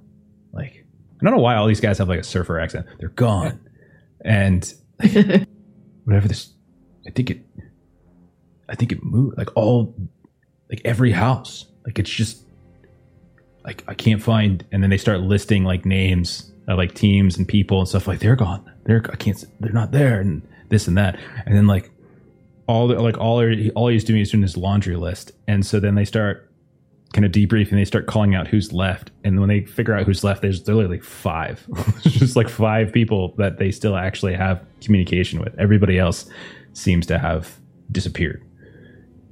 Uh, and you can hear, I'll say you can overhear all of that in your your play dead tent. Yeah, I mean, I don't think Duke is gonna do anything Okay. until he gets more information or if he hears like combat or something. Because right now he knows they're not going to come back and check the tent, so he's just going to hang out and listen. Okay. All at once, uh, what happens? Uh, you so this is all of you see this. Um, Eustace, you've been sort of moving. you've been moving with your coyote people in the direction of the light. Uh, you push yourself from between like between two of these uh, two of these homes, and you see this extraordinarily bright cul-de-sac. You see it's very familiar to you, though you don't recall it being so bright. There's a long table there, but there is something new. You you see there is Lou and there is Jacques, uh, and I'll say Jacques and Lou, the two of you see coming down. You got Eustace body on one one shoulder, on the other, he's kind of got like the almost like a towel coming out of the bathroom of the the fur pelt wrapped around in a little knot with and he's got like like 30 uh, these coyotes that are just following around him as he comes out from between these two uh, these two homes. What, what, what have you been doing? What? How did you do this? Come into the light. Come into the light and join your voice to the song in the song to the to the to Mother Gaia. I would love nothing better is to sing. I'm so tired. Okay. Uh, yes, let me take some of these bodies from you, and I can't sing, so I'll depend on you for that. Um, okay. Yeah. Okay. Uh Eustace, if you add your voice to the song, I'll just add like an extra couple. What's your you you have decent performance, right? You're you're pretty high up. Two. I'm better if I have an acoustic. Uh, they don't have a they don't have a, they, Yeah. They hand you one over and it just falls through your hands because it's a spirit acoustic attack. if I had Uh, an acoustic uh, instrument, I would do better. Okay, so we'll say you focus. you add your voice to the song, so you have this like this this this is going on, and the rest of you, uh, as you do this, you start to hear like this distant, again, like someone's joining in. Salina, you're on the rooftop with Orin, and now Mhm. The light in the distance that you two can look down, like you're staring up at this impossible sky. Then you look down, and all of this this this song from these different directions suddenly joins together. And it's all basically the same song. It's all different different elements different movements. It's the way in which you can hear one part of a kind of a classical uh, classical piece suddenly start layering on later on as everything starts to weave together. And all of you then watch as one by one all of the homes around you uh, rip apart and it's just like instant, instant, instant, one after the other. Salina, you and Orin actually fall and slide off. We'll see both of you just take a superficial, phys- you know, physical damage, no big deal. Uh, as you two go tumbling to the ground, and then those of you that are in the the cul-de-sac, you see that bright, kind of yellow white light just whip out. You see the the entire uh, table disappear in front of you. All the spirits that had been sitting there disappear in front of you and you are left standing in the middle of a cul-de-sac. You look around you, you see destroyed homes that are almost strangely split in two. You look up and you can see stars above you. You can see once again the distant mountains to the north. You can see the various floodlights that have been set up left and right.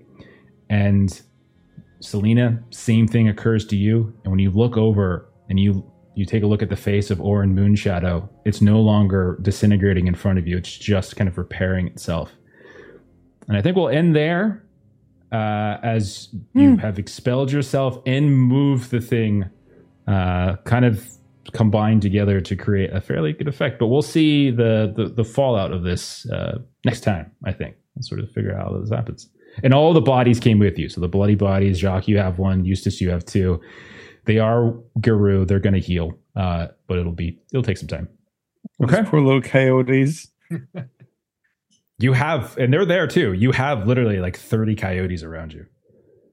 You're looking. At me. You're bringing them with you. You're gonna. You're taking care of them, Eustace. You're gonna walk them. Honestly, I'm gonna buy that one thing where you mark a territory now. I'm just gonna run with the coyotes and just everywhere the coyotes run, I'm gonna mark that territory. That's I'm gonna Ah. use that to justify my next purchase. I think that sounds great. Uh, okay, we'll um, so we'll pick up next time. We'll sort of resolve uh, how we want to how how we want this all to end, uh, and then we'll kind of uh, kind of pick up from there. There is a a loose um, gigantic spirit, but you also have the leader of the of the pack that is that is skilled at, at sort of tending to it. So it'll probably it's probably more of their responsibility than yours at this point. But uh, we'll resolve all of that uh, next time.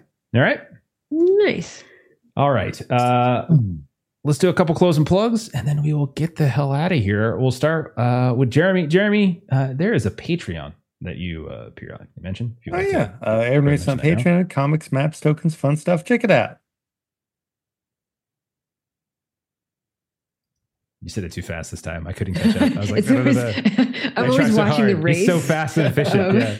I How get quick Jeremy talks and Yeah. how quick Jeff unmutes after, and it's always a Ah. race. Yeah, 'cause I don't want to get. I don't ever hear my clickety clicky. Uh, let's see, Aaron, what's going on over on Garblag? Uh, let's see. Uh, back starting next t- uh, next Tuesday at 4 p.m. Eastern Standard, or yeah, 4 p.m. Eastern Standard Time. You can catch Millie, uh, the GM, continuing her Coriolis campaign. Uh, then if you come back at Wednesday at the same time, you'll find me in the narrator's seat. Uh, we managed to get an episode off this week, and we'll be back next week to finish off uh, the Friendly Neighborhood, which is the rank two adventure in the Cataclysm of Kang, as we continue our Marvel, Marvel multiverse playthrough. And then next Thursday, Pete should be back running his own game, Heroic Deeds, uh, old school feel with modern mechanics. Uh, there he's running his players through the classic Red Hand of Doom adventure. Uh, and also, if uh, if you like what you see with his playthrough, uh, and you and you think the game seems pretty cool, he's going to be bringing it to Kickstarter in February. So stay tuned for that.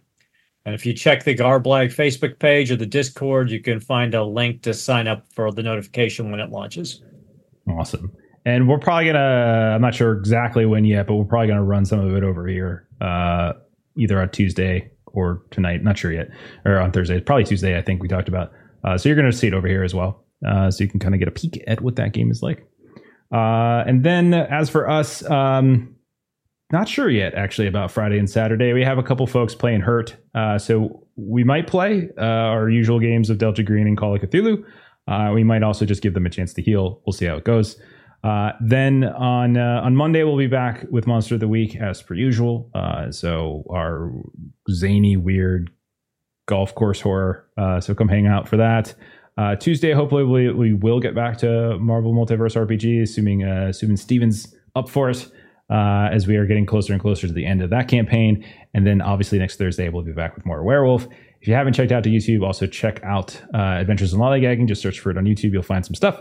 Uh, all of our games are over there, including our other uh, ongoing games, including Aaron's uh, Warhammer 40k Wrath and Glory game, uh, my Fragged uh, Empire game. If you like space sci-fi, both of those will probably scratch that itch. Uh, and, uh, that's about it. Um, thanks to everyone out tonight. Uh, we're thanks to I, I know a few of you through bits and such. I really do appreciate that. Uh, hopefully, Melissa thanked you if she didn't. Uh, well, now you know what it's like uh, to to live with her. Uh, thankless. That's what it is. Wow. Terrible. Still know where the stuff comes from. I don't mean to do that when I start my the sentence, but I just end up there. I'm such a bad person. Oh, Uh, we're we're gonna raid Dork Tales, who are playing Changeling, which is awesome because I want to run Changeling uh some point. Uh, so anyway, follow the raid. We'll catch y'all later. Bye bye. Good night. See ya.